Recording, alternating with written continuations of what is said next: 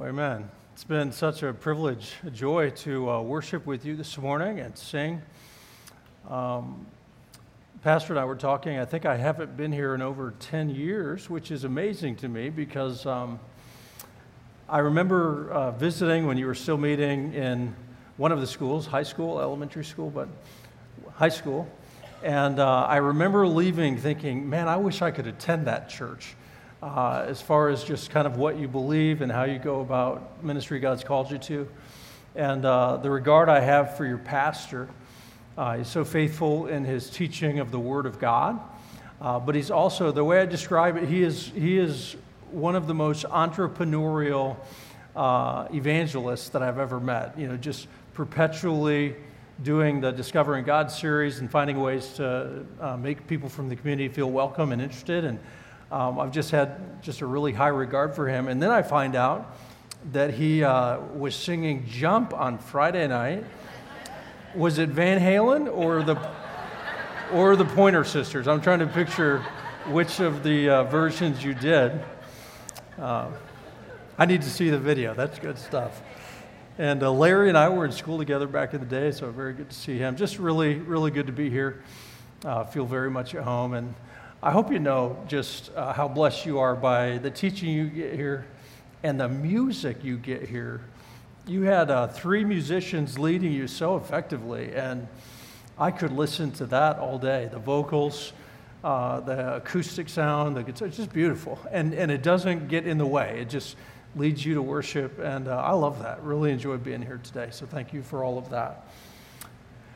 Well, why don't we have a word of prayer, and then um, I'm going to share briefly about what God's called me to do now, and then we're going to get into 3 John.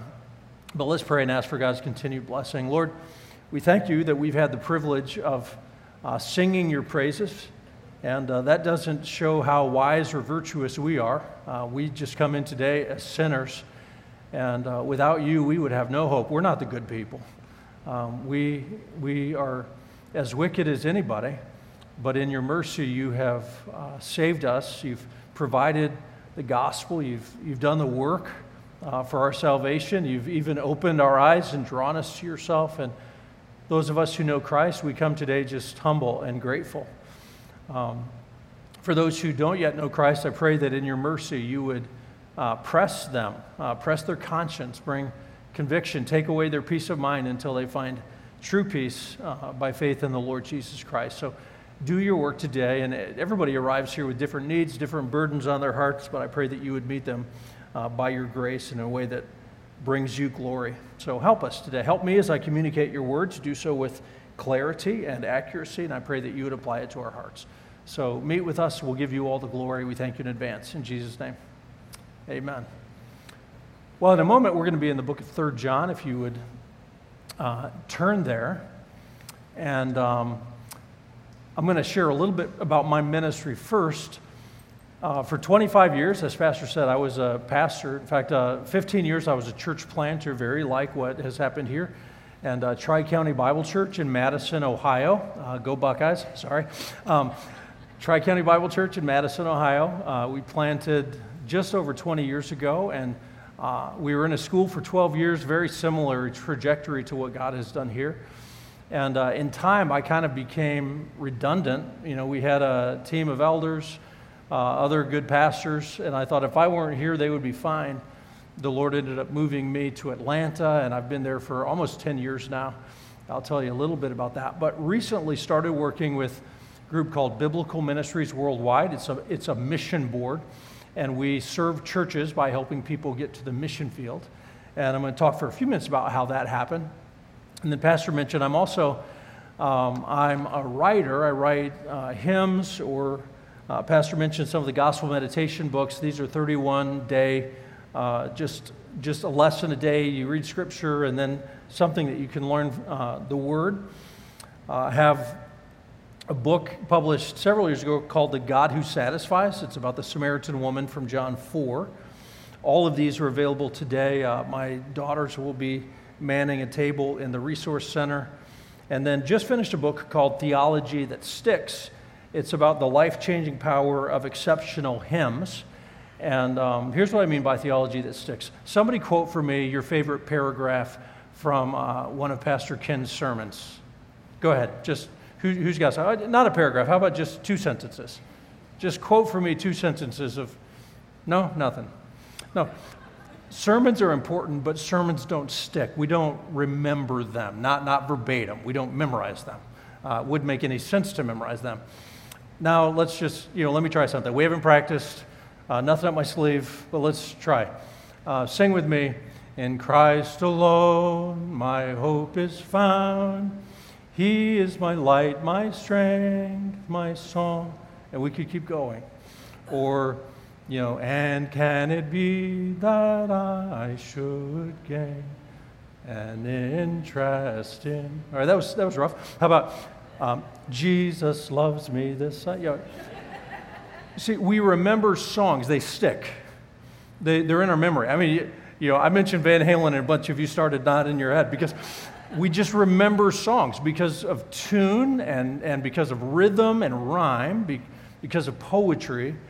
Um, so when we're learning really good songs, your, your church you know, goes out of your way to choose songs that are biblically saturated. But when we learn that, we're kind of learning theology, and um, it really does change the way we think. And um, what your church does so well is what I try to describe in this book about uh, why music is so important. It's not an angry book. Some books on music are just angry and uh, yelling at people who disagree or condemn. But uh, this is just uh, how, how hymns kind of build your faith. So those are available after the service in the um, Resource Center. If they could be a help to you, uh, then take advantage of that. Uh, major focus today is, is on what God has called me to do. No, this isn't working anymore. What God has called me to do. Maybe I hit the wrong button.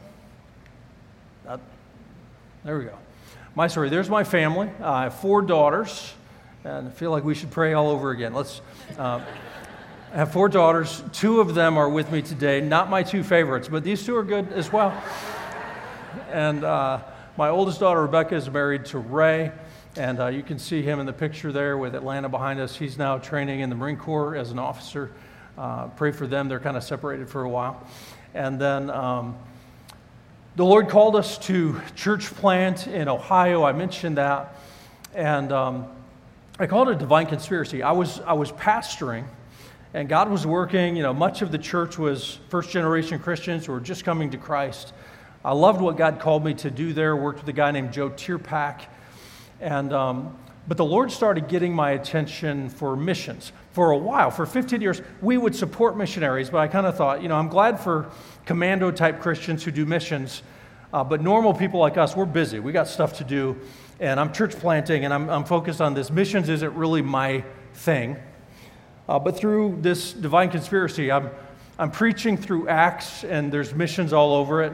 I preach the book of Jonah, and God calls Jonah to leave his successful ministry in Israel and go cross cultural, uh, go to a, a, an unreached place, go to Nineveh uh, a people that he hated. He was full of kind of prejudice and racism, but God is not. And God said, I want you to go and, and preach to that city. Uh, Jonah, Jonah was kind of a jerk, uh, but he goes and he, he reluctantly preaches this message and hope nobody responds. And he's actually mad at God when the whole city of people uh, repents. Uh, you can, you know, you can quote that from the sermon. Jonah was a jerk. Um, but, but God is merciful and He saved all those people. I was, I was reading uh, books on missions. Uh, Dave Doran has one called For the Sake of His Name. Um, have, you read, have you read Radical by David Platt? Um, if you haven't, you, you know, read it, but buckle up because you're probably going to want to sell everything you own and go to the mission field. It's, it's intense.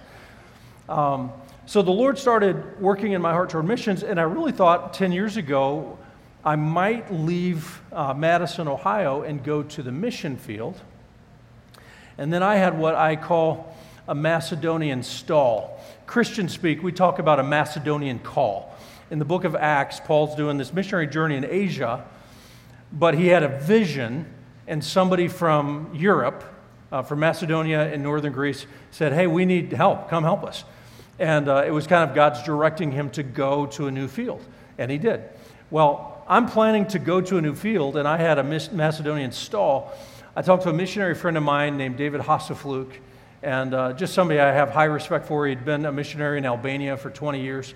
I told him, hey, I think, I think I'm going to go and, and dive into missions. And this never happens. It kind of hurt my feelings a little bit. But he, he said, Chris, I know you, and I know your family, I know your gifts, I know your situation, and let me just push back and you know, tell you, think about that. Maybe God could use you to do more for missions if you stay in the States and promote missions there instead of transitioning, learning a new language. And, um, you know, missionaries never tell you not to come. Uh, but he, he gave me some counsel. It wasn't, you know, it wasn't a word of prophecy. Um, you know, it wasn't a, a, papal bull or anything like that, but it was good counsel, and I took it. Eventually, the Lord sent me to Atlanta, uh, Killian Hill Baptist Church, and uh, was there for just about a decade. And we have the joy of sending. I'm going to talk about that for a few moments. Uh, here's a picture of us, and we're, uh, we're surrounding a couple. This is the entire church. So you picture if, if this church were sending out a missionary, um, it wasn't just the elders praying over them, but we gathered them right in the center aisle. Everybody, you know, surrounded them. No, uh, this was pre-COVID, so no masks, no distancing. We just all huddled up and prayed for them, and we were sending them out. Uh, this particular family, we were sending to South Africa. What if success as a church means that we send people rather than just collecting people? You know, in the American church, often we think you know, church success means we get bigger. So, uh, and church planting, I mean, you, you know when you're starting with 20 people, there's times you're looking at the parking lot, is anybody else coming? And, uh, you know, then you, you want to be at 50, and then 60, 100, and then 200, and, and you want to keep growing. God has, has blessed your church. It's so exciting. Uh, but there are times when success means that we're getting a little bit smaller because we're sending people to needy areas, to dark places. So you have in Acts, if, if we went through the church at Antioch, Paul and Barnabas are used to kind of plant that church, and, and they train the people, and God raises up leaders, and eventually God says, you know, I want you to, to send your senior pastor Barnabas and your youth pastor Paul and send them to the mission field. And sometimes the church is sending people to more needy places. And God started a season in our church where we were doing just that. And um, not every church has a vision for church planting or, or sending people out. Uh, but I, I compare it to parenting. You know, what if I told you that, that my wife and I are such good parents, my daughters are going to live in our basement until they're 50? You know, they, they're not leaving. We're just keeping them forever. And, and that's effective parenting. And some of you would say, you know, that sounds like a cult, actually. Um, you know, our, our job is to, is to train them. So our, our family went from two to three to four to five to six. And then after my daughter's wedding, we went home and there were five. And then there's going to be four, and then three, and then, and then two.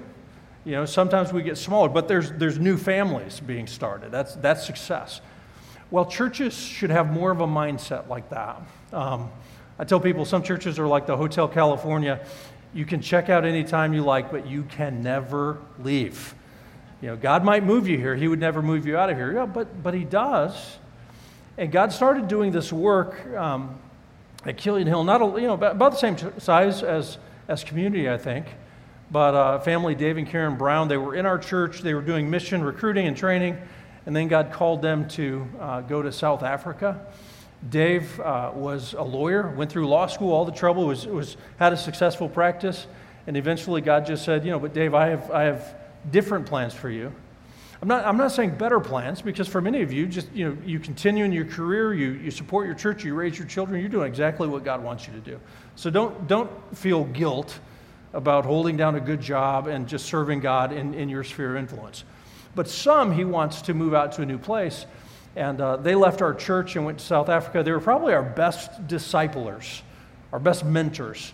Uh, we need Dave and Karen Brown at Killian Hill, but not as much as South Africa needs them you know, a, a darker place. So they went out and I'm preaching on missions. I'm praying. I'm praying what Jesus said pray the Lord of the harvest to send forth laborers.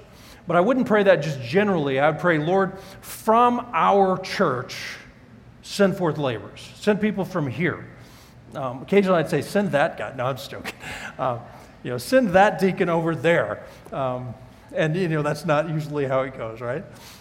Well, we're praying. I, I came back from a mission trip I preached on uh, you know, the need for, for reaching the unreached. And God just kind of kept stirring people. Here's a guy, Zach Bell, uh, his wife, Zipporah. Zach is probably our best evangelist. He uh, goes, we have a lot of immigrants that come into Atlanta. You think it's the Bible Belt, it, it is not. The whole world lives there. And, and Georgia's a liberal place, and there's so many needs. Uh, he'll go and move into a community with refugees and try to learn their language and, and uh, find somebody that can translate, and he gives them the gospel. And now he wants to go to Nepal. The Lord provided him a wife. Uh, they have a baby now, and, and they're going, by the way, they're going with a different mission board. Uh, ABWE, I don't know if you're familiar with that, but BMW doesn't have missionaries in Nepal. And I want this guy to be part of a team. He needs mentors and accountability and, and support. So, hey, we're, we're not just building our team, we're about the kingdom of God. So go with this other group because they have a good support system. And he's on his way to Nepal. We'll be leaving soon. I preached missions one Sunday morning after a mission trip to uh, Indonesia. And as I'm preaching, I, I, see this couple. They're, you know, kind of, they, they're engaged and listening. They both grew up in our church. Uh, Derek and Allison, he's a firefighter. She was a teacher, now a busy mom with beautiful, beautiful kids. And um, after I preached that afternoon, they called me, and Derek said, You know, Pastor, we feel like the Lord may be calling us to Southeast Asia. And, um, you know, it's so hard. They had, Allison had four generations. Her, her grandparents were in the church, and her parents, and, you know, now her and her children. And there's so many reasons they should stay, but, but they were called of God to go. And uh, he said, You know, we're praying that God would have us go. And last October, I got to drive them to the airport, cheerful goodbye. And they're now, you know, on the opposite side of the world. We needed them, but, but not as much as Southeast Asia needs them. I have a friend that says, You don't want to have the coolest church in town, you want to have the only church in town. And um, how about if we go to, to places that don't have a gospel witness? These aren't superheroes. You know, they're they haven't even been to seminary. We ordained them, and, and they're, they're ready to go and lead. Um, but, you know, I tell people they went to Awana Theological Seminary. They just, they just learned Bible verses as kids, and, and they love Jesus, and now they're normal people serving Jesus in a really needy place. And uh, God has sent them. Killian Hill is probably a lot like, uh, a lot like Community Bible Church um, we're kind of like Alabama. You know, Alabama's third string could beat most football teams. And, uh, you know, we have a pretty deep bench. And when we send people out, there's others that can step up. Well, we sent them out. Now, they were texting some other friends of theirs, and uh, this is the Brown family. The Browns, he was, uh, we have a large Christian school, you know, complicated place, and he was our elementary principal. We need this guy. And now he's in Southeast Asia. It just went about a month ago. And he's part of a team with the Lewises. And um, the Lord just kind of kept doing this work. Uh, eventually, I get a call from Doug Abels. He was our head of school, he was in charge of the whole Christian school ministry. He says, Hey, Chris, I need to talk to you. I'm like, Yeah, yeah, yeah. Where are you going? I know. Just tell me. Here. And, and he says, You know, the Lord has burdened us for ministry in South Africa. Now there's some Middle East opportunities that the Lord's opening for them. And, and you get the picture. It just kind of kept happening. Uh, the Jespersons, she was a deacon in the church, just faithful, faithful family. She was a teacher in our school. Pastor, we'd like to meet with you. Yep. You know, where are you going? The Lord's called him to help church plant in Idaho, uh, among Mormon people especially. And we need them in Atlanta, but not as much as they're needed in Idaho. You get, you get the idea. And it just kind of kept going. One of our retirees uh, said, Pastor, I'm involved in all these ministries at church. God's opening doors for me to do more in missions and training, and that means I won't be able to be so active here. And I said, Well, of course, go, and God will provide somebody else. Uh, Derek Truesdale was another deacon, teacher in our church, and faithful. And then just last December, uh, the Lord opened a door for him to go into pastoral ministry, and we had the privilege of sending him out. And you say, Who was left? Oh, there's plenty of people left. Uh, there's plenty of needs. And, but, but it was exciting to see sometimes success in the, in the work of God doesn't just mean we're collecting it, it might mean that we're deploying. Um, give you just a couple more. Kwame uh, Ajaman uh, got, got saved uh, in his early 20s. Now they're this beautiful family. They have another, uh, another baby the Lord's added to them. And he's a member of our church. he was working in the medical field doing like administration for Emory Hospital System. He's killing it. He's, he's going to be very successful. Uh, I have had him give testimony, teach a Bible study. And when I did, I thought, man, God's hand is on this guy. He is, he's capable of teaching. And, and I had lunch with him. I said, Kwame, you know, if you want to go get your MBA and continue in your career, just be a Sunday school teacher. You can be a, a leader, maybe an elder in our church. I would love that. Uh, frankly, we have a very, very diverse community, and we need a family like that. But, Kwame, you're gifted as a preacher, and you know, you should pray about maybe God's calling you into pastoral ministry. And we talked about it. He went, he prayed with his wife. He came back and said, Pastor, I, th- I think you're right. God's put this on my heart. I desire this. I just needed somebody to kind of confirm and encourage me. He just finished his first seminary of, uh, of seminary at Faith Baptist Bible College in Iowa, and uh, he's doing it as, a, uh, as a, an online student. He joked with me, he says, Pastor, are there black people in Iowa? I, I said, Well, there are. They're all online, though. Um, but you stay in Atlanta, stay at Killian Hill, but get your degree, and eventually he's probably going to be sent out as a church planter. And, and our heart is not just to build up our own kingdom you know, the community Bible church kingdom, but to be part of the advancement of God's kingdom, uh, gospel advance in needy places. God just kept doing things like that. Here's a, here's a couple that um, they have degree in math and finance, and they called me and said, hey, uh, we're just business people, but we would like to do business like in Switzerland or, or Germany. Do you think there could be an opportunity for us to do our careers in Europe and help a missionary? Yeah, I think that's the future of missions in Europe.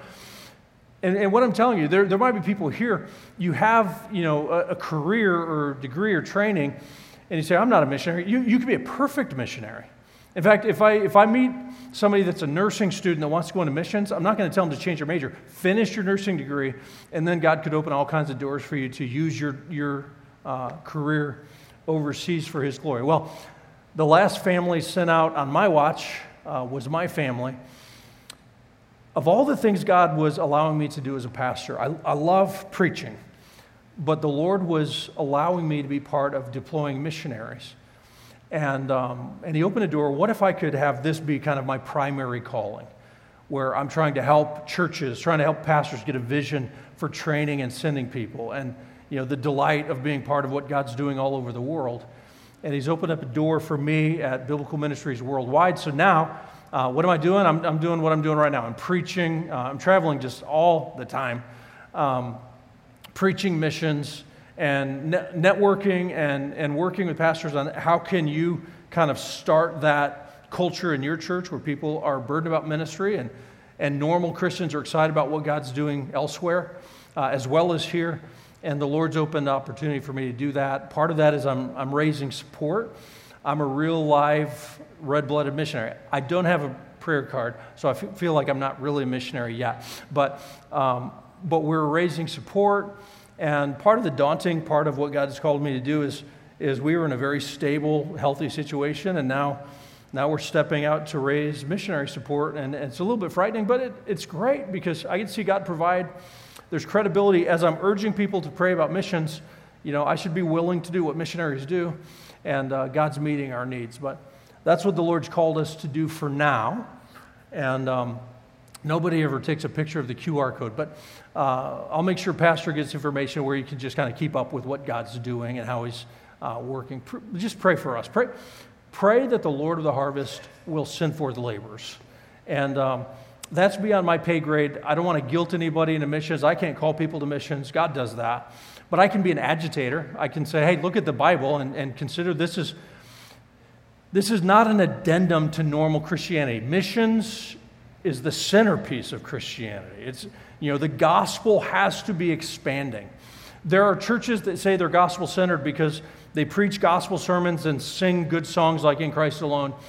But if you're not giving the gospel to the lost, you're not a gospel centered church. So you're working hard to reach your community, and then maybe the Lord's going to allow your influence to expand around the world and just pray for God's uh, blessing and success as I engage in that new ministry with Biblical Ministries Worldwide.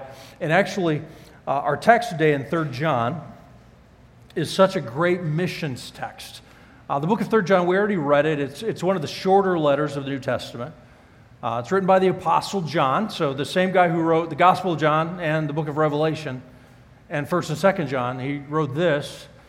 And 3rd John is probably underappreciated, uh, but it's such an important book. I say it talks about missions and giving and even schism, uh, division, problems. You know, I know this church doesn't have anything like that, but there are churches that have division, and uh, they get us off of our task.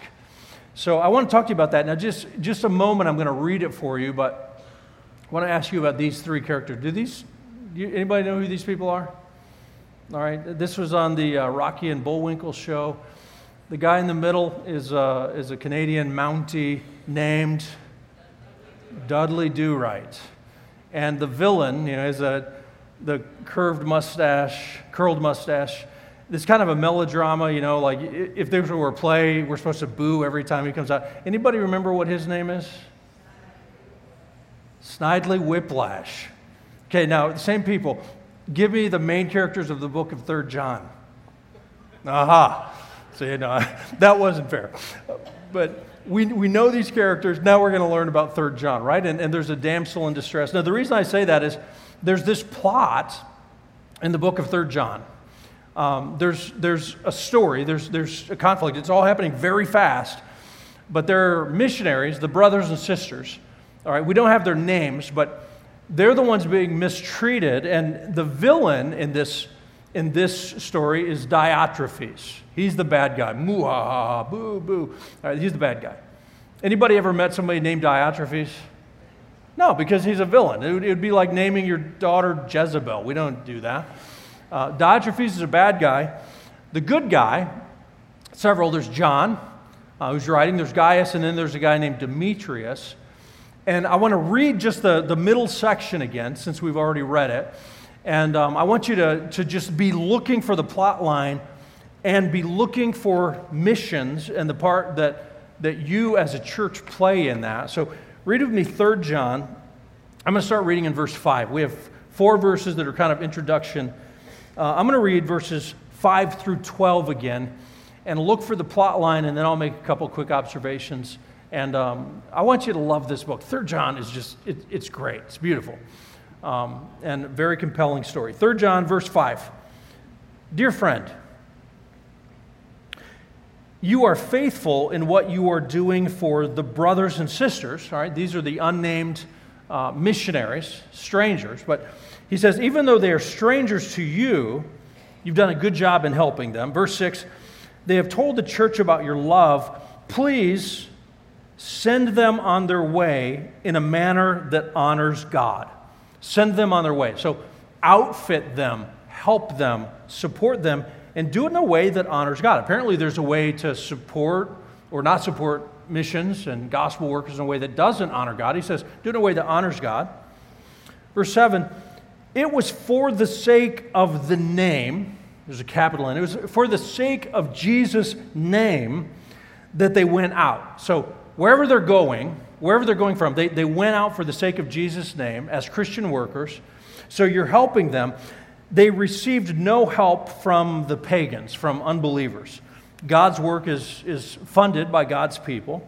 Verse 8 says, We ought therefore to show hospitality, to support, to encourage and help such people so that we may work together for the truth. So when we are helping them, sending them, outfitting them, supporting them, we become fellow workers of theirs in gospel advance, and, and we're aiding the truth. Now we come to the conflict. I wrote to the church, but Diotrephes, boo, hiss, Diotrephes, who loves to be first. The King James says he loves to be preeminent. It's a fancy word, and, and you know, who's preeminent in the church? Who's preeminent in the church? One person. It's not Diotrephes, it's supposed to be Jesus. Colossians 1.18. Jesus is first place in the church. Diotrephes loves to be first. He will not welcome us. So when I come, I will, con- I will call attention to what he is doing, spreading malicious nonsense about us.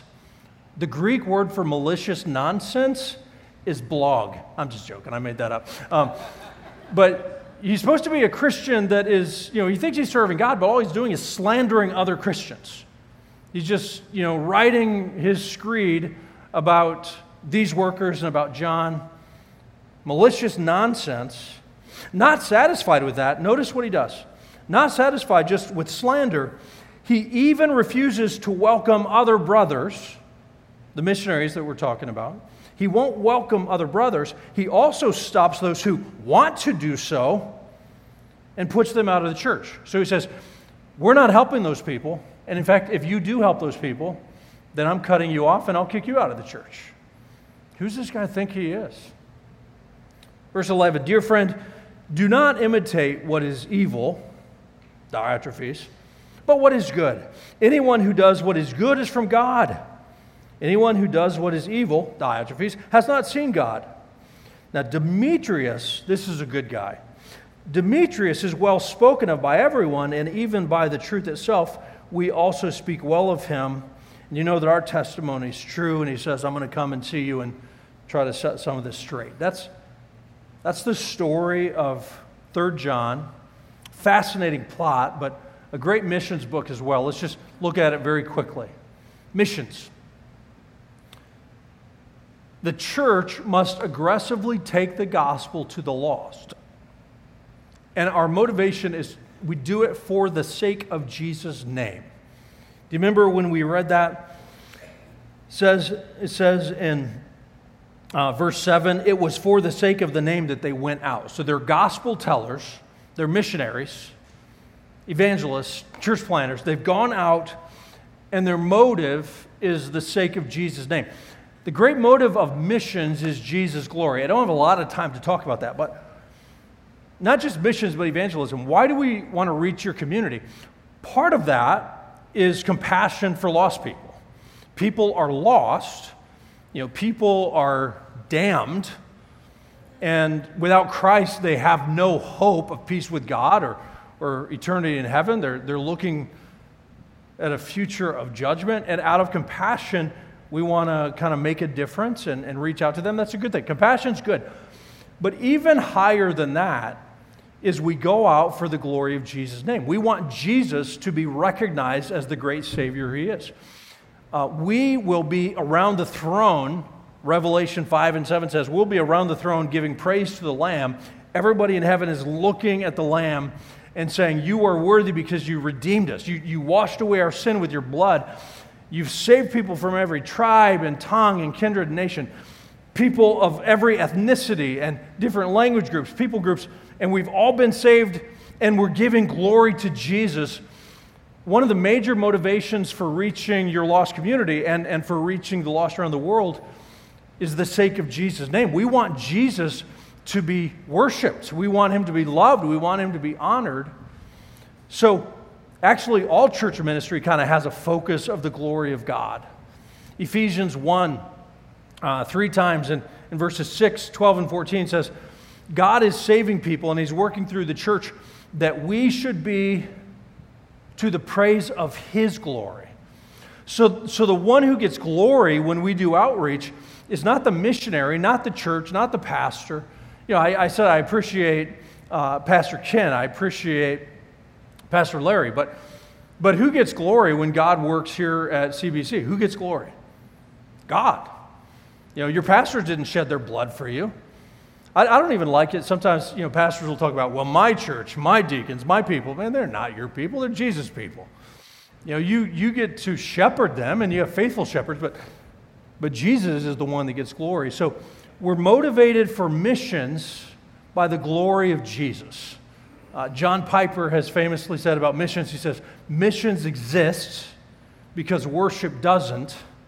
And what he means is we're, we're going out in missions so that more people will know the, the grace of Jesus, will come to know him, love him, uh, serve him, and, and he will be exalted. And, you know, it, it's great for the glory of God. It's, it's great for the sinners because they're, they're getting saved. It's not either or, it's both and. Jesus is glorified when people come to know him as Savior and come to him for forgiveness. Many people who they've sinned much uh, and, then they love much, and, and he's honored through all of that. So, The church must aggressively take the gospel to the lost for the sake of Jesus' name. You know, we have this passage that is backed up by the Great Commissions in Matthew, Mark, Luke, John, Acts. It, it, it's not the fine print of Scripture. The last words of Jesus before he ascends into heaven is to make disciples of all nations. Matthew. Mark says to preach the gospel to every creature all over the world. Mark. Luke says that the gospel is to be preached not only in Jerusalem, but to the ends of the earth, and, and we're witnesses. Dr. Luke says the same thing in Acts 1 8 to start the book. John says the Father sent Jesus, and now Jesus is sending us. This is what the church is called to do. We must do it. Now, part of that is not everybody in here is going to go to South Africa or, or Ghana or Indonesia, but we have the privilege of giving, and giving allows us to participate. So the church must also generously support missionaries in a manner worthy of God. So verses 6 through 8 say, first of all, uh, first of all, attaboy, the, the work you're doing to invest in gospel workers, good job. And then verse 8 says, we had to do this even more. We had to do it in a way it, that, that is worthy of God. And then that allows us to be cooperators, to be fellow workers, collaborators in the truth. What's it mean to support missionaries in a manner worthy of God? Well, you know, that, that means there's a way to do it in a way that doesn't honor the Lord. How many of you ever grew up with something called a missions barrel? You know, I'm dating myself, I'm an old guy. A missions barrel, in my dormitory in college, we had a missions barrel. Here was the idea you have clothes that are too threadbare for you. Or, or they, you know, they have holes or they're balled up sweaters, and you wouldn't wear them. But don't throw them away because missionaries could use those. You know, so, so we can give our cast offs to missionaries. Or I've been in mission closets in a church, which is great. A mission closet in a church is great. Just give them great stuff like iPads or something. Um, I, I've, seen, I've seen churches take greeting cards and they would have a party and have people cut out the flowers. And then, you know, you could take those flowers that you cut out, paste them to construction paper, and then you've made a homemade card that you can give to missionaries. They'll love it. I mean, God forbid you should spend five bucks and buy a new package of cards, you know. And there, there's this supposedly creative, but not very generous mindset toward missionaries, and, and it continues. You know, one of my burdens is when, when people finally do surrender to go to mission field, you know the average time that missionaries spend raising support just to get to the field? Anybody? There's missionaries that spend like three to four years. And they're, they're traveling and preaching, and as a pastor, you get a call from a missionary, and, and it feels almost like, like a panhandler. And you're like, hey, I'm sorry, we don't have any, uh, we got nothing. Um, you know, God bless you, be warmed and filled. Um, we, we've got to do better. We need a better system so we don't have these people just kind of living out of a suitcase. But we need to support them in a manner worthy of God. These are messengers of God. They're, they're heroes. They're, they're normal people, but we should treat them like heroes and say, man, we want to support you better. And instead of being a church that supports 200 missionaries, but we don't know their names, or, you know, we have a map and it has pins all over it, but who are these people? We're going to support a few, but really support them well, pray for them well, know them well. We support them in a manner worthy of God. Now, look at verse 8 again quickly. It says, When we support these people, we are working together for the truth. So, even if you don't go to the field, when you are praying for and, and even doing a small part in support for a missionary, you are a collaborator with them, and God is crediting their work to your account. It sounds like a multi level scheme, but if you're supporting a missionary in, in Uganda and God is using him to bring people to the lost, God is saying, Thank you for your participation in his work, and God's rewarding you. Now, it can go the other way. Look back at 2 John quickly. I'm going to just jump into verse 10. I can't read the context, but John writes about false teachers, and he says in verse 10 If anyone comes to you and does not bring this teaching, sound teaching about Jesus, do not take them into your house or welcome them. Verse 11 Anybody who welcomes them shares in their wicked deeds. If you help a false teacher, You are guilty by association. That's why we believe in, in a doctrine we call separation. You're not going to join with people who don't believe in the true doctrine of Scripture. You know, you're not going to be ecumenical. And people who don't believe the gospel, you're not going to aid and abet and support them. If you did, you would be held accountable for their error. That's the downside. Third John says, on the other hand, if there are people that are preaching the truth and you assist them, then you are credited for their work. So, so you want to be turning away from falsehood, but you want to be supporting that which is good. Do it generously in a manner worthy of God. And all through Scripture, you have these, these records where Paul says, like to the Romans, I'm going to come and see you, but I would like to go past you into Spain. Would you help me on my way? Would you outfit me, support me? You know, we need to support missions generously, not with cast offs. Think of it this way Who needs a more reliable car, you or your missionary in the bush of Africa? Okay, you have good roads. I mean, theoretically. Uh, some of you, you might need some, you know, off-road vehicles to get around potholes, but, but you know, you've got good street. You, you don't need really a, you know, a Hummer. But a, a missionary needs pretty good vehicle. We should be giving them the best. We ought to be helping them, outfitting them. We do it in a manner worthy of God. That's a big part of the book. And the last part, I'm going to talk about Diotrephes quickly. The church must avoid petty divisions which hinder Great Commission work. Diotrephes is a bad guy. He thought he was serving God, I think. He, he is resisting John. He won't support the missionaries. He takes another step. Not only is he not supporting missionaries, but he forbids anybody else from supporting these missionaries. And he's a villain. I'm going to be honest with you. There have been times in my life, there have been times in my life where I thought I was a champion defending the truth like John or like Jude. I thought I was really doing a good job. And looking back at it, I was actually just being schismatic, divisive, arrogant. I was being Diotrephes. Well, don't support that guy. I don't like that guy.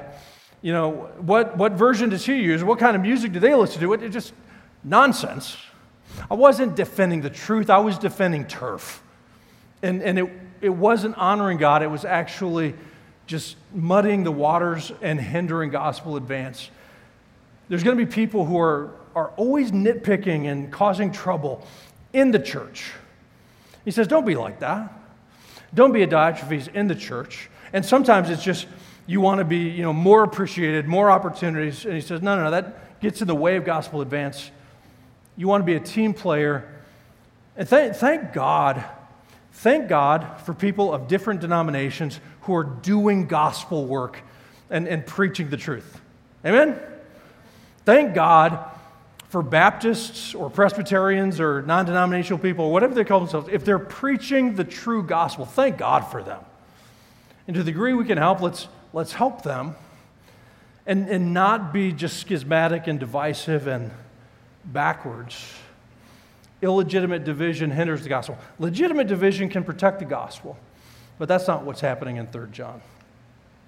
Why would people leave the comfort of home and go to the mission field? Why would people leave family, comfort? They, they go for the sake of Jesus' name. Why would people risk danger from disease, you know, a, a, difficult climate? Why, why would they take their children to Africa or hard parts of Asia? They do it for the sake of Jesus' name. Why would a church invest much of its budget to send and support missionaries? Why would people say, you know, we're not wealthy people, but we can, we can do X dollars a month to help missions and limit our spending somewhere else? Why do that? For the sake of Jesus' name. We are passionate about the glory of Jesus. I love this from David Platt when he's preaching about missions. He says, Listen, God gets his work done through, through people like us. There is no plan B. He's not sending angels to reach the unreached. He's sending the church. And that's not for a few commando types, that's just for Christians like us. And, and maybe God will give you a, a greater heart for missions in supporting and praying and encouraging missionaries. And maybe there's somebody here, God might actually have you you know, get on a plane someday and, and go somewhere else. He uses normal people like us. He can use people like you, and it's all for the glory of His name. That's a quick look at 3 John. Uh, pray for us, dig into that some more. And uh, any way we can be a help to you, please let us know. Thank you, Lord, for the truth. I thank you for a church that loves the truth, that heralds the truth. I pray for your blessing on this ministry and not only locally, but, but uh, internationally, might, might the fingerprints of Community Bible Church be all over the world through the work that you're doing and, and the partners that they have. Uh, do your work. We'll be jealous that the glory goes to you alone. We pray in Jesus' name. Amen.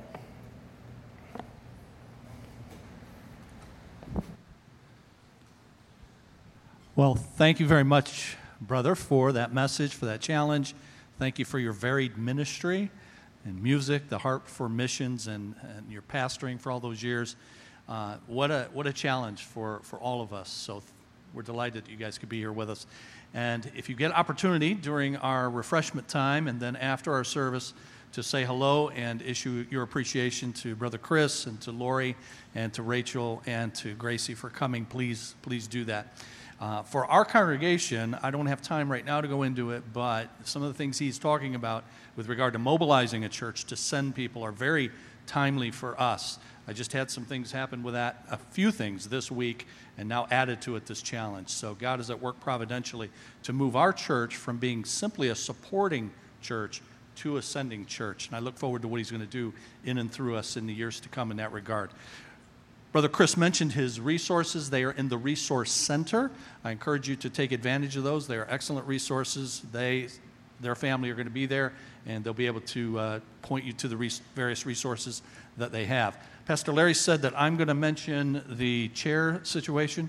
So, most of you know this will be our third week into 12 weeks in the summer where we're having these different classes that he described. One of those is in this room, the marriage class, and we set up tables for that which means you need to vacate this middle section, especially. So if you have stuff, get, get it out of there, move out of the auditorium so that we can then uh, transform this room for the classroom that's going to be starting at 11:15. All right, let's stand now for our closing song.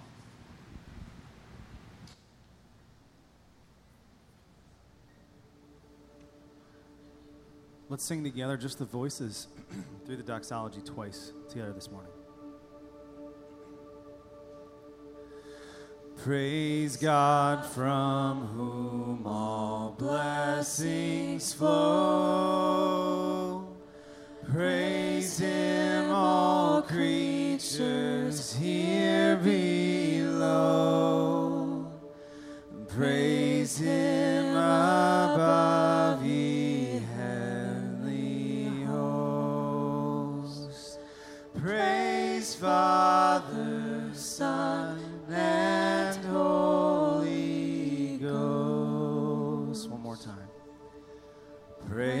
God from whom all blessings flow.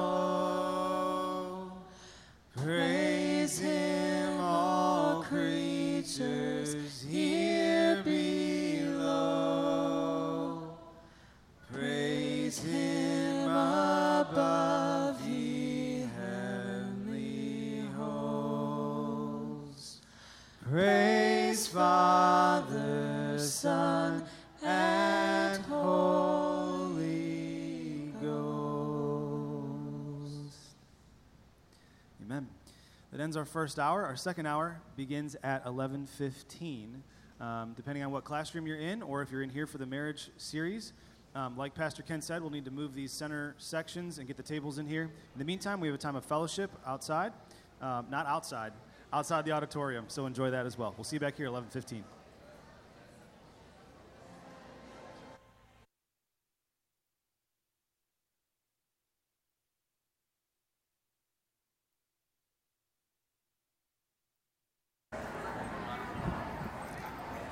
And just a reminder for those of you uh, who are hanging around to help with tables and chairs, just the two middle, just the two center sections.